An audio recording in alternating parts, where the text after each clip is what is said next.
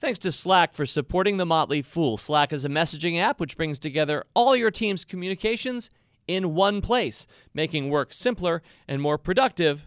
Go to www.slack.com to learn more. And thanks to Harry's for supporting the Motley Fool. Get your free trial set, including a razor handle, five blade cartridge, and shave gel. Go to harrys.com slash fool. It's the Rule Breaker Investing Podcast with Motley Fool co founder David Gardner. Welcome back to Rule Breaker Investing. I'm David Gardner. A delight to have you joining with me this week, and not with just me, with us, because I'm joined by three of my favorite analysts here at the Motley Fool, members of my Rule Breakers and Stock Advisor teams, respectively.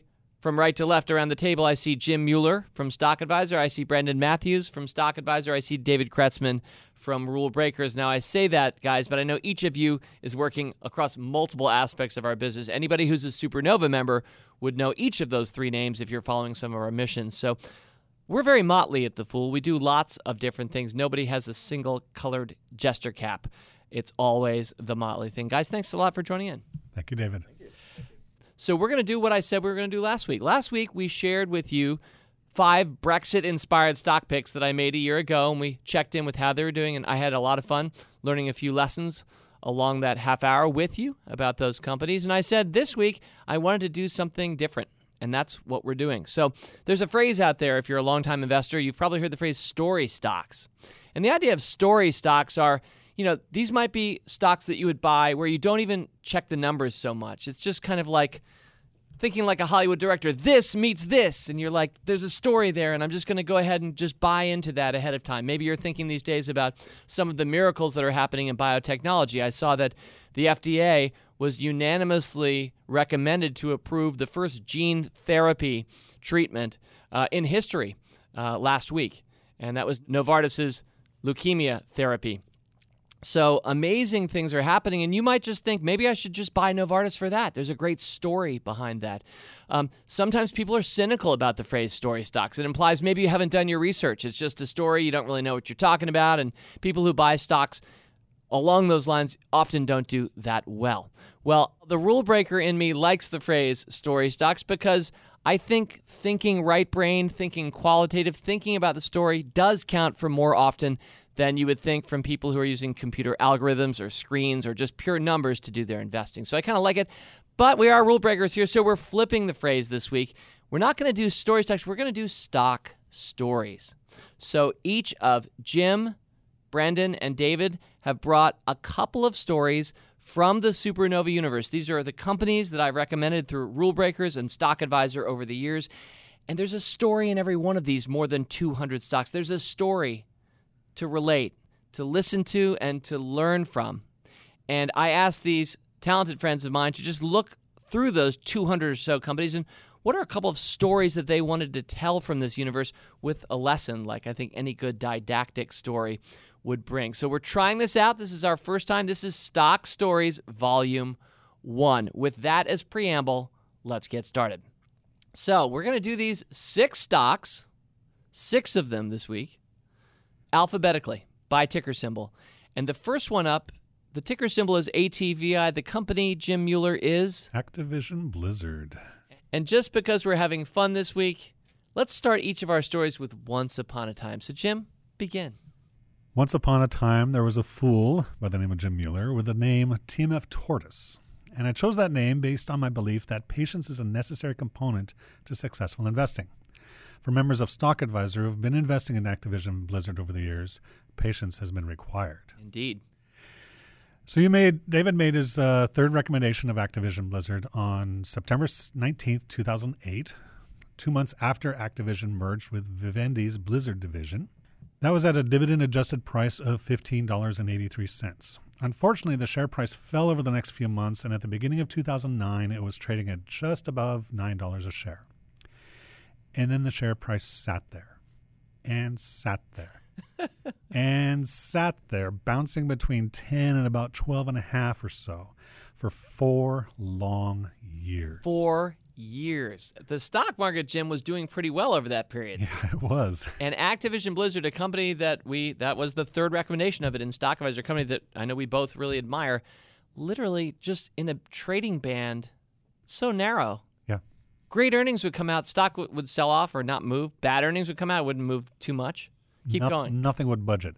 It wasn't until February 2013 that the share price finally got above $13 a share and stayed there. There was some, but not a lot of justification for that kind of share performance, as you were saying. Not including the effect of the merger, revenue growth wasn't very exciting. It's only about 4.5% a year on average. Net income, however, was going, growing pretty well. It grew from, um, it almost uh, tripled over that uh, between 2012 and 2009, but from about 400 million to about 1.1 billion. And the company was consistently generating over a billion dollars, that's billion with a B, dollars in annual free cash flow, though that was growing only about the same speed as revenue was. So there was reason for why the heck is this not moving? Or of course it's not moving. It wasn't in trouble. It wasn't it just wasn't exciting. Nothing was happening. And the share price just I was down. playing its games. I still I love Diablo. Diablo 3 came out somewhere around that time. Well, if you're invested in the company and you and you get your excitement from a rising share price, nothing was happening. You're right. I was having a lot of fun. And Then Hearthstone came along, game I love. But you're right. From from from a financial standpoint, or really from a stock market standpoint, Right. stock story, it was unexciting. And we got a lot of people on the stock advisor discussion board saying, "Hey, what's going on? Why aren't the shares moving? I mean, low debt, lots of free cash flow. What's going on, guys?" What made it worse, of course, David, you referred to this, is that the, those four years were the first four years of the bull market we're still in, where it seemed as if everything else was going up. Finally, though, in 2013, something happened to finally wake the share price up. What that was, or what we believe it to be, is that part of the merger between uh, Activision and Blizzard, which was Vivendi, Vi- Vivendi is the owner of Blizzard, or yes, was the, owner of the, owner French mega media company, right? They own- Vivendi, if you will. Vivendi. I don't really say that, but having taken the high school AP in French, in which I received the score of two for my advanced placement effort, um, I, I know that it's something like Vivendi. So I'm, I'm assuming some of our international listeners don't really know the advanced placement tests here in the United States, but you're scored from one to five, where five is you're awesome and you're going to be placing out of this in your uh, undergraduate studies. I received a, a two. Keep going, Jim. Vivendi or Vivendi or however you say it, they owned about 60% of the combined company of Activision Blizzard. So that might have been one reason why the shares weren't moving around because people were wondering what Vivendi was going to do. However, in July of that year, 2013, they announced that they were going to sell their stake to a group of investors, including CEO Bobby Kotick. After that, revenue started growing more strongly. Since then, it's been up about 8.5% a year, almost twice as uh, much as it had been before. But net income is actually lower than it was in 2012. But cash flow is up about 65% since then, about 12.5% a year. And the share price, well, the share price of the stock is up to 60 bucks Sixty dollars a from share. A little under 16 when you recommended it to $60. But all of that happened after 2013.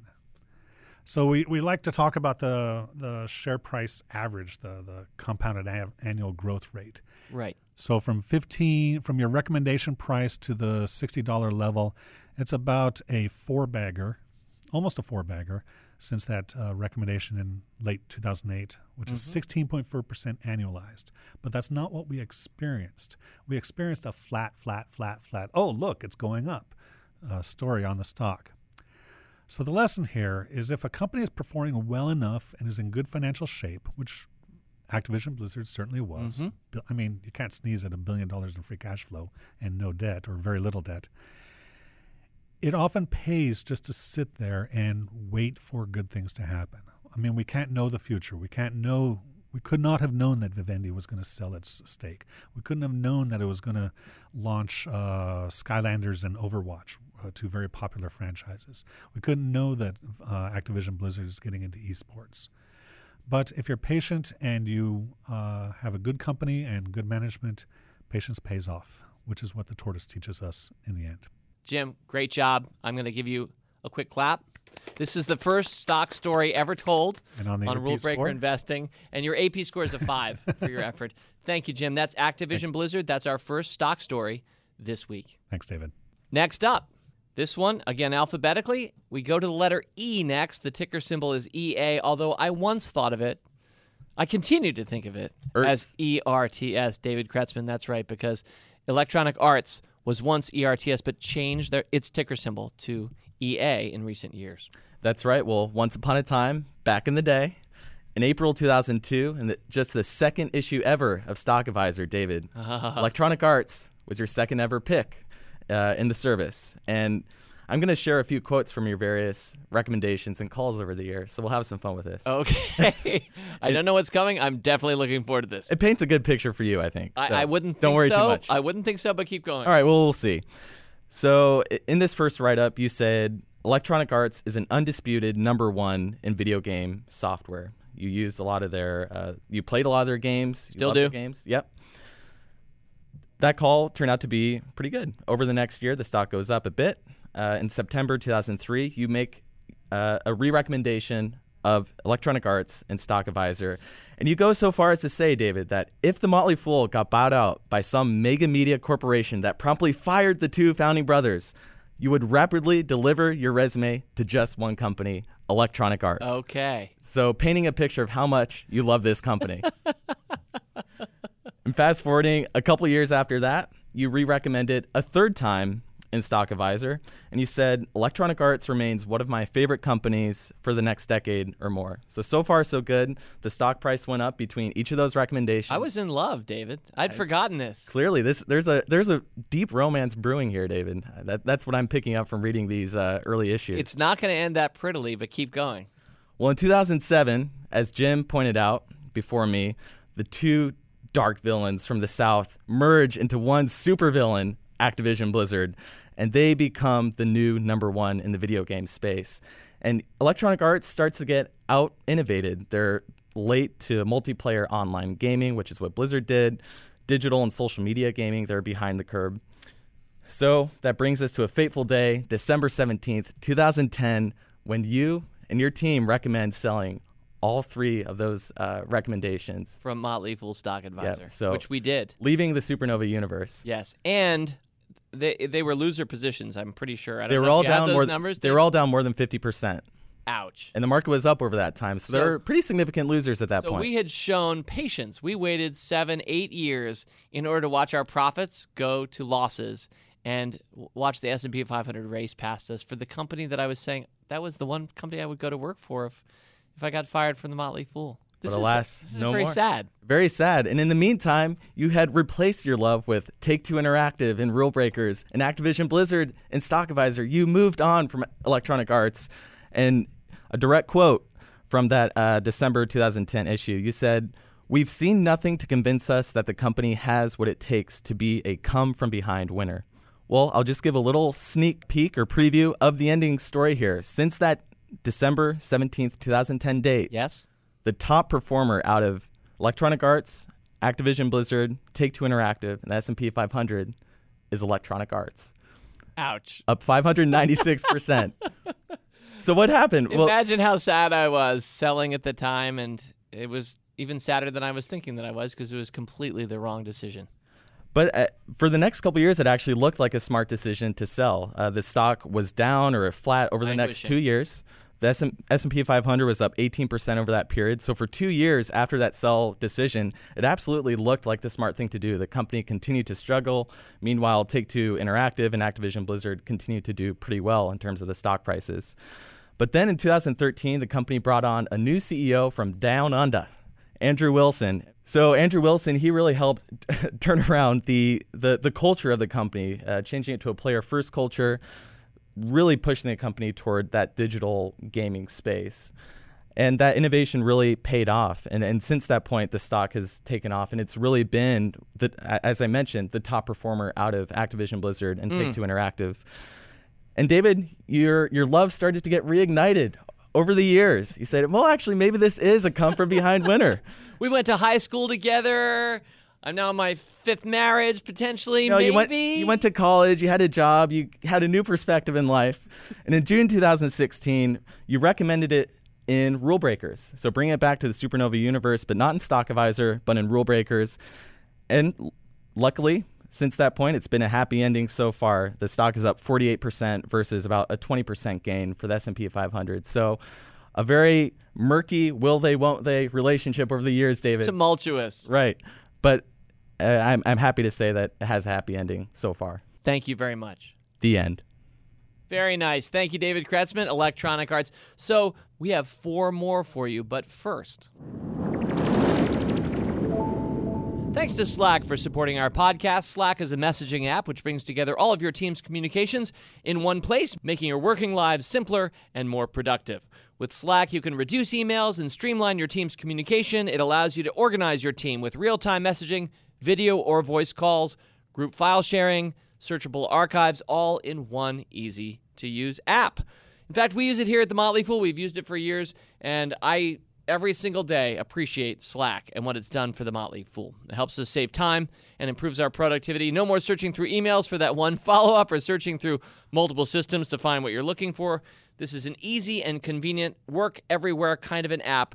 It works for both iOS and Android, and it syncs seamlessly so you can always pick up where you left off, no matter where you are. Slack, where work happens. Find out why at slack.com. From the letter E, we go next to the letter F. Brendan Matthews, Once Upon a Time. So I take you back to the year 1636. We're in the Massachusetts Bay Colony. The Great and General Court votes to begin a, to start a school to found uh, to train ministers. This goes on to be a, a somewhat illustrious school, but it doesn't really get interesting till about 2004, for me at least. That's when a group of students, one of whom Mark Zuckerberg, launch a website. Ah. That website, Facebook. Uh, as an investor, it gets really interesting in 2013 when Facebook decides to go public.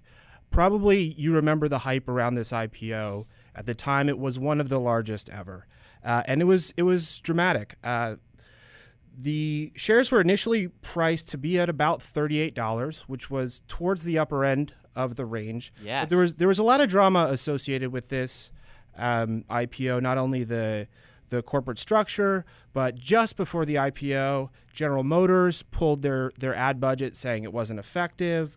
Uh, Mark Zuckerberg had uh, meetings wearing a hoodie that really upset people. He came off very arrogant, uh, but still a very exciting IPO. Uh, it was priced at $38 by the underwriters. That day, demand pushed it up to $45 a share. Okay. Um, that that proved to be unsustainable. By the end of May, it went public in May of 2013. By the end of May, it was down to $28 a share. Uh, it was down to $20 uh, a low in that summer. So all the critics could say that's a busted IPO. Uh, this company is nothing but hype. And I remember it well, and it's not so very long ago. It does feel long ago now, Brendan, but this is just four years ago? It was, yeah, four years ago. Four years ago. And do you remember the headlines, failed IPO? And what I remember saying at the time was I was kind of sad about this because one of the things the Motley Fool is trying to do is convince as many people as possible to invest and to care and to invest in the things that we know and love. And so I thought it was going to be a great story that so many people know Facebook. A lot of people are going to get a new interest in the stock market by buying Facebook stock. And all of a sudden, it's gotten pancaked, it's gotten halved in just a few months. And I was pretty sad at that moment. Yeah, and uh, it was recommended for rule breakers almost right before the bottom. So in July of that year, it was twenty nine dollars a share was the purchase price. Uh, went down the next month to as low as twenty. Uh, fortunately, you you and your team stuck with it. Recommended it again in October at twenty three dollars a share, and from there it's almost just been mostly up to the right with with a few bumps, but it's just been up and up and up. Right now it's almost hundred and sixty dollars a share, and those initial recommendations, those first two are up. One's one's uh, better than a five bagger, another's almost a seven bagger. And what I think is really interesting, about, yeah, Amazing. what I think Four is, years. I, I, I don't want to. We're not definitely not here to pound our chests because some of our stories are sad, and we've already had one that was kind of sad.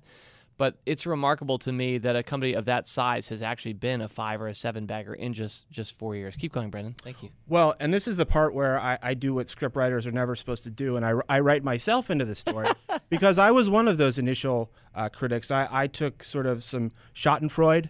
Uh, I don't know if you. I, It's a beautiful German word. Taking joy at others' damage. uh, and and I I I had some very real concerns about the company. I didn't think that they were monetizing their users. I think they were generating revenue of about four dollars per monthly average user. Uh, but and I thought uh, Zuckerberg was not a visionary. I thought he was arrogant.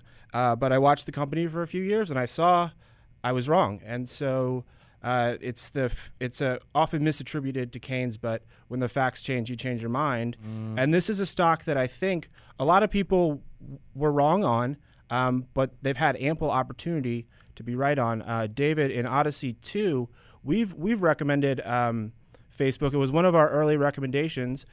It was it was in 2016, but we got it at 120 dollars a share. So we're already up nicely, even being very late. We're not so the rule breakers team was obviously very early to this story, but you don't have to be there immediately, and it's possible to sort of change your mind and still get great great gains. Um, in 2015, 2016, 2017, I personally got a double on this, and I, I think it's you should be willing to change your mind as the facts change and be wrong. Sometimes you sometimes you can be late to the party and still win. The end. And there were some great lessons. You were packing two or three important lessons right in at the end there, Brendan. Um, something about being willing to admit when we're wrong and just changing our minds. And we can all look back when that's worked for us in life and say those are inflection points for us when we really did take the time to change our minds.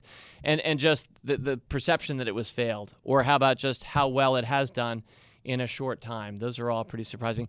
Brendan, before we move on to the next, do you think that Mark Zuckerberg will run for president within the next 10 years? Yes. And the reason I say that is because he's so I- think he has a lot of big ideas, a lot of things he's doing, but also this new tour he's doing where he's sort of secretly going around and meeting with the, you know, shaking hands with the average folks. It's grassroots. Yeah. He's got a whistle stop tour going while he's being CEO of Facebook. Um, will you be voting for Mark Zuckerberg? uh, that's TBD. Next stock story, story number four. We return to David Kretzmann. We go to the letter G. The ticker symbol GPRO. David, GoPro, a company that I recommended for Motley Fool Rule Breakers, uh, one that you and I know pretty well. This is a is this a sad story? This is not a happy story. This is not a happy story. Definitely Tell it. Once upon a time, back in early 2014, GoPro announced that it intended to go public sometime during the summer that year. And before the IPO, before the company was even publicly traded, the Rule Breakers team, several members on the Rule Breakers team were very interested in the company. They they saw the prospectus or the S1 filing with the SEC and they thought, well, this is a, a quickly growing company. It created a whole category with the action cameras, these small, versatile cameras that can really withstand any sort of force on them and they capture unique perspectives of the world that other cameras or smartphones can't. and extreme sports, Yeah. high mountain peaks. I mean, we've all seen all the it. footage. It's remarkable. It's beautiful. It's stunning. Yeah, exactly. And it, it was actually the number one brand channel on YouTube. They had several million subscribers. The amount of engagement and views of their videos were growing very quickly on YouTube and other platforms like Xbox. So this was a camera company that was taking steps we thought to move toward becoming more of a media company and more of a software company hel- helping people capture really unique insights then edit and share those insights with the world and gopro could actually sh- use those videos and all, all, all the, the captured content on some sort of media platform. So this was a company with a big vision. It had a young 39 year old founder and CEO, Nick Woodman, who still owned 44% of shares after the IPO. He had a huge vision and a lot of passion for the company. So there are a lot of different things that we liked with GoPro. That's right. A lot of pattern recognition for us as rule breakers about what works in investing. And we always know we're going to take our lumps. And maybe, not to spoil your ending, but maybe we've taken a, a really hard lump with this one. But it did and still does conform to many of the traits that we look for in winning companies. Yeah, exactly. And in, in June 2014, the, the company went public at $24 a share. Okay. It traded to over $30 a share on its first day of trading. Hmm. Within a few months, by the end of September, the stock had more than tripled to over $80 a share. And meanwhile, we had some people on- Rule Breakers team thinking, man, there's a lot to like here. Should we get it into Rule Breakers? And in October 2014, we did. Uh, on October 22nd, we recommended the stock at about $80 a share, and it actually come down a little bit from above $90 a share at the time. And David, um, since I make all final calls for Rule Breakers and Stock Advisor, this one is totally on me. Um, I think that it was an idea that you helped bring to the team. It was. And it was one that I sat on for several months as we watched the stock go from 30 to 50 to 70. Finally, I'm starting to think maybe we should get some of this to 90. Drops back, as you mentioned, to 80. So I was a little bit maybe sl- we would have had a much lower still losing cost basis. Don't had spoil I, it. Had I had I acted more decisively, more early. Yep. And by the end of 2014, the, the stock did drop, but it was still above $65 a share. So it's still in the high 60s. The the company blew it out of the, the water for that holiday season with its Hero 4 camera. The, the, the company was executing very well at the time, and it- it was really kind of the, the hot consumer electronic gadget of that holiday season. So it con- continued each quarter to beat analyst expectations. So we kept pounding our chest saying, We're right about this company. And so far, Wall Street has been very wrong and underestimated the company. But that brings us to 2015, where the company started to run into some pretty serious operational issues, and they lost sight of what got them to that point, which was really great and simple products that were easy to use. So they they released a, a session camera, which was a small camera about the size of an ice cube. They priced it at $400, but within a couple months, because it wasn't selling well, they had to drop the price to $200. They had six different cameras. Was a very convoluted, complex product line that was just not very intuitive for uh, an end user to follow. And by the end of 2015, going through all of these different operational issues and missing their, their quarterly results, the stock had dropped to $16 a share by the end of the year. Go ahead, keep going. It's just so painful. And, oh, and they also had come out with the Karma drone, or, or they had tried to come out with the Karma drone, but that product had been delayed. And by the time it actually was released to the market, Yep. within two weeks, they had to recall every single one. So the company it's a disaster. yeah, just nothing was going right for the company. And that brings us to 2016, where the stock w- was sputtering along. The company was losing money. Uh, growth had totally collapsed. They're burning cash.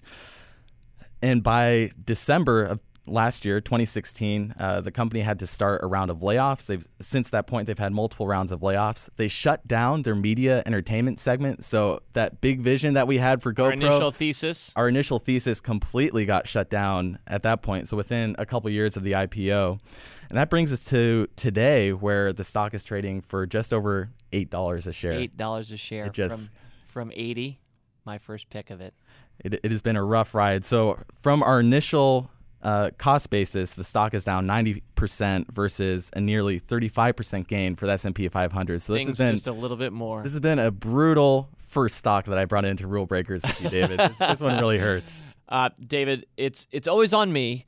I, the way that I think of it is that every loser is on me, and every winner is on whoever picked it. And uh, you've had your fair share. So, but this this this is a, a fascinating company. It remains an active recommendation of ours. Yep. Right? It remains actively covered by rule breakers. Maybe eight eight dollars is the charm. Maybe it has to be a 10 bagger to get back to our original cost basis, but hey, stranger things have happened. The end. All right. Thank you, David Kretzmann. And um, you know, David, what I think you what you brought to the podcast this week was two kind of sad stories. Electronic Arts, the tumultuous love affair that's arguably destroyed more value than it's created, although it's in a nice place. And then GoPro. And it, my tendency is probably to talk too much about winners on this podcast. So thank you for being the dark angel. Thank you for being Empire Strikes Back for this week's Rule Breaker Investing. All right, so we have two more. But before we get to those, one more thank you. This time to Harry's for supporting our podcast for decades. One big razor company has, well, increased prices here and there and maybe reap some profits at the expense of the rest of its competitors. And that is until Jeff and Andy, two ordinary guys who thought there could be something better, started Harry's to fix shaving. And I'm a Harry's customer. I appreciate both the blades and the shaving cream, and Harry's has supported the Motley Fool really since early days of, of, of our podcasts. Harry's is so confident that you will love their blades. They're going to give you a trial set for free. So all you have to do is pay $3 to cover the shipping. As we like to say around these parts, stop messing around. Get started shaving with Harry's today by claiming your free trial offer. That's a $13 value for free. Just cover shipping. By the way, that includes a weighted ergonomic razor handle, five precision engineered blades with a lubricating strip and trimmer blade, rich lathering shave gel, and a travel blade cover. To get your free trial set, including razor handle, five blade cartridge, and shave gel, go to harrys.com slash fool right now. That's harrys.com slash fool. All right, Brendan Matthews. I loved your start last time. You took us back to the 17th century. I don't know how you're going to start Kinder Morgan, the ticker symbol KMI, stock story number five. So, once upon a time, the most admired company in America was Enron. This was the late 90s. Uh, the company was a diversified energy giant, but really they found they were making money, or supposedly making the most money, from energy trading operations. So, what they wanted to do was focus all of their capital and all of their uh, energy on energy trading. Uh, Like a platform that energy companies would come in and just trade back and forth with. Yeah, so they initially had owned uh, power plants, pipelines, things of that kind, and they, they found it was really too much trouble to actually own the, the generation or transmission of the power. They thought it was better to just sort of trade it, and and it seemed like that way at the time. So they were going to focus on uh, trading, and they were going to even apply it to other areas like broadband, for instance, different commodities. And so what they were doing is they were going to get rid of some of their pipeline uh, some of their pipelines. So they sold one of these pipelines, I think it was for $325 million, to two roommates, I think from the University of Missouri, Richard Kinder and William Morgan. Uh, this was in 1997.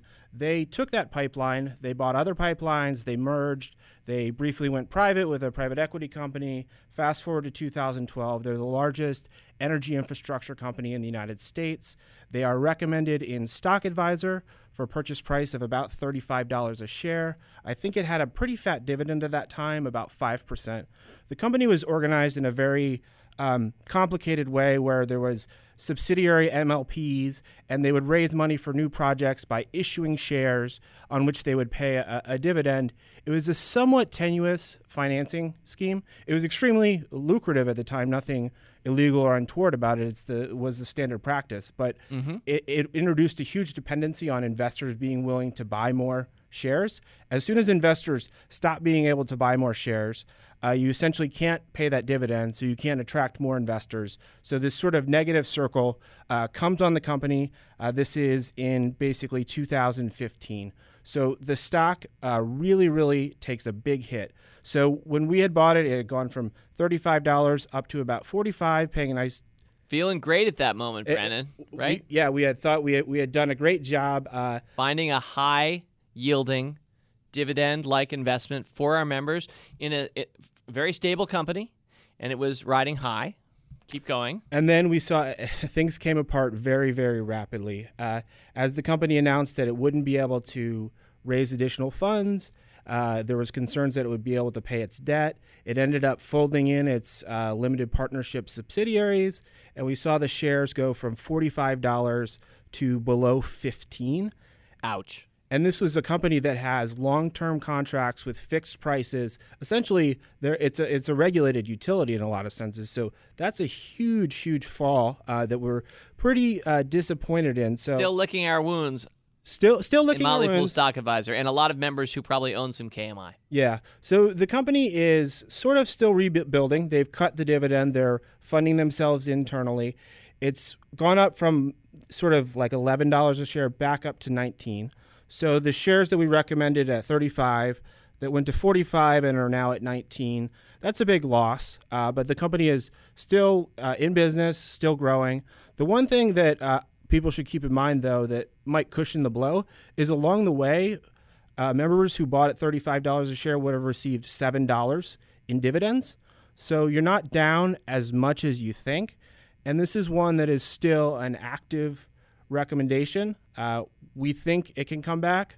I think just the lesson is when you see these huge drops in a business that's otherwise the actual business is pretty steady, it's those financing aspects. The the the way that they were financing by issuing additional equity to fund a dividend to build more projects.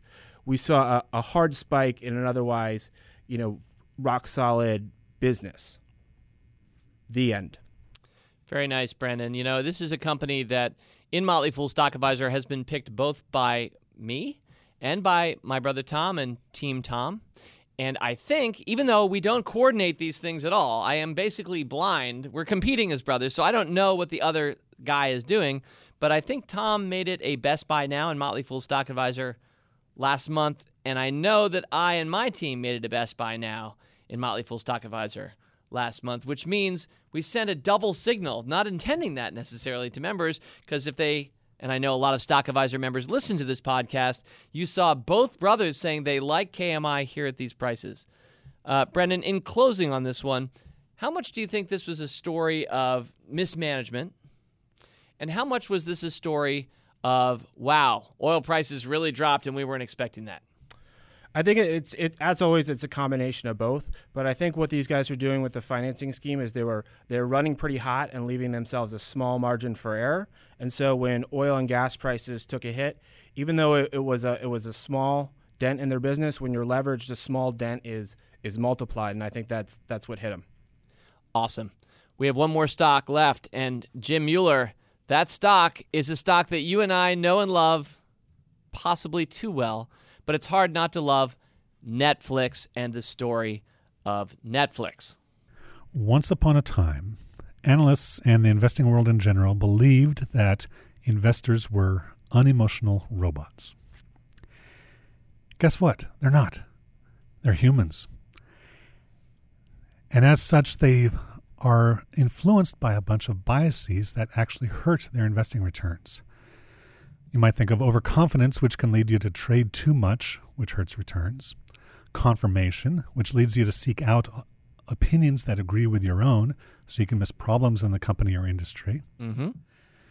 And recency, where you might where you weight recent events more than you should when estimating the likelihood of what will happen in the future.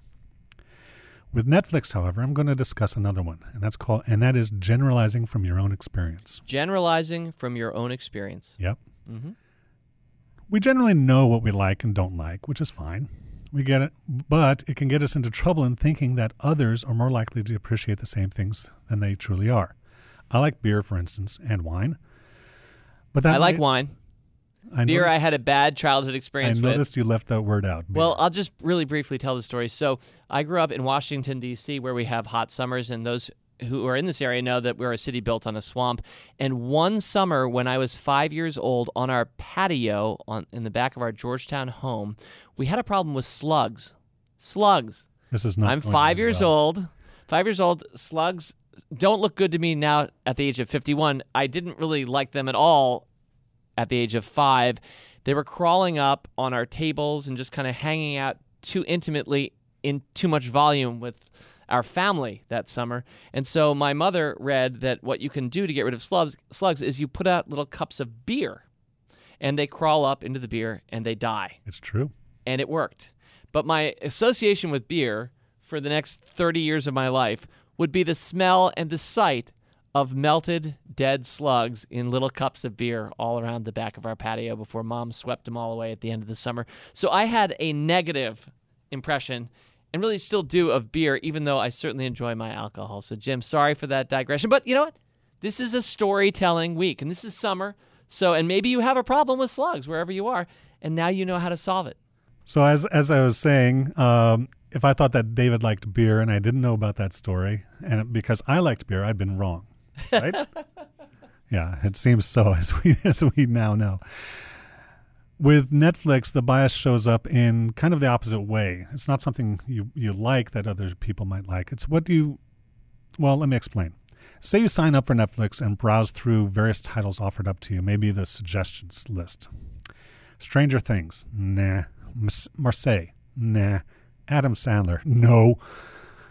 Everything, it seems, is something you've seen before or don't think you'll be interested in mm-hmm. based on the title, the image, or the brief description. So you conclude that there's nothing there that you'd really like to watch, and what little you des- do decide to watch bears out that conclusion. So far, so good. The danger comes from overgeneralizing from that. You don't like what's offered, therefore, you think others won't like it. And that gets put into your view of the company as an investment. Others, probably most probably most others, will find a similar lack of interesting stuff to watch. Therefore, the company won't grow and it'll be a bad investment, mm-hmm. and you decide not to invest. However, everyone is not you, and that's hard to remember. What you don't like, others will love, and vice versa. Netflix, remember, has a lot of data on what people are watching. They know that some people like Adam Sandler while others don't. But enough to do but, but enough do like Adam Sandler to justify paying him for several films starring him. Very popular outside the US it seems. You may not like those films, but that's not the correct way to look at it. Do enough people like the material available to justify spending by Netflix? The answer is yes. Netflix probably uses all kinds of metrics and data points star, director, producer, genre, movie, television, documentary, feature film, etc., etc. It knows how many people watch that stuff and what they're likely to watch as a result, and so they spend money based on that uh, on that data. The more they buy that people like, the more people will sign up, and the company will grow, and that's what it's been doing all its existence. However, I remember seeing comments about what Netflix being a bad investment because there's nothing worth watching on Netflix. Quite a few number, uh, quite a number of years ago, seven, eight, something like that. Unfortunately, for those who thought that way and decided not to invest, they've missed out on a tremendous run. For instance, over the past seven years, Netflix shares are up 830%. And over the past seven years, it's even better. They're up 2,670%. A 27 bagger. A 27 bagger over the past seven years. What a lost opportunity for anyone who generalized from their own personal experience. Mm. So the next time you find yourself thinking along those lines, stop and say, I may not use it, but many others probably do. And then look more deeply into the company before deciding to pass. The end. Thank you, Jim. Very thoughtful and a great point. In each of our stock stories this week, I asked our team to come up with that punch home lesson, and you did a really nice job talking about the natural bias that we have to generalize off of our own experience. And it's not always a bad thing. You just need to be conscious of it. Sometimes you might go into a restaurant and think, hey, this, this place looks pretty good. And you might buy the stock and you might be right. And other people might agree with you. We definitely are human and we can't, and we probably cannot overcome these biases. But you're right. Being aware of them helps us uh, mitigate their effects. Yeah. But your point, especially about Netflix having all the data, is, a, is an important one because Netflix has a great sense of what people are watching and what they aren't. I think Netflix has more data about that than anything else in the world. And naturally, because they're smart, they develop and purchase content that speaks to those many different audiences. And while I've never spent any time on Netflix because my kids are older with little kid content, there is a ton of that. And I know a lot of parents appreciate not having to have their kids parked in front of a TV Saturday mornings to see a ton of ads in between cartoons. They just watch ad free stuff on Netflix, and I think that's a I, I, I don't know it, but it's out there. It's a big thing for them. So, so we ran a little long this week, but I hope you enjoyed it because behind every stock is a story, and sometimes in this fast-paced world, we tend to not look backward enough, not think enough about what's happened, not reflect. Sometimes because we don't know exactly what happened. For me, these are all stocks that I know, but I relearned a lot this this week's show, I'd forgotten what I'd written about Electronic Arts, for example, back in the day. And enough about me. What about you? For all of our listeners, try to keep in mind or write notes to yourself. Jim Mueller, you've done a great job keeping a journal about your own thoughts about investing over the years. That's something that is rewarding for anybody who takes the time to do it. Behind every stock is a story. And again, sometimes in this fast paced world, we forget that. But not this week on Rule Breaker Investing, not this summer podcast. We love stories, and I hope you enjoyed those six stories as much as I did. All right, well, it's mid July, but it's getting later in July, and next week is the final Wednesday of July. Therefore, it will be Rule Breaker Investing mailbag. Whether you'd like to reflect on some of the stories you heard and learned today or share your own, Love to hear from you. RBI at fool.com is the email address. Of course, you can tweet us out at, at RBI Podcast uh, on Twitter uh, if you'd like to be part of next week's mailbag. In the meantime, keep enjoying your summer. I hope it's slug free. Fool on. As always, people on this program may have interest in the stocks they talk about, and the Motley Fool may have formal recommendations for or against. So don't buy or sell stocks based solely on what you hear. Learn more about rulebreaker investing at rbi.fool.com.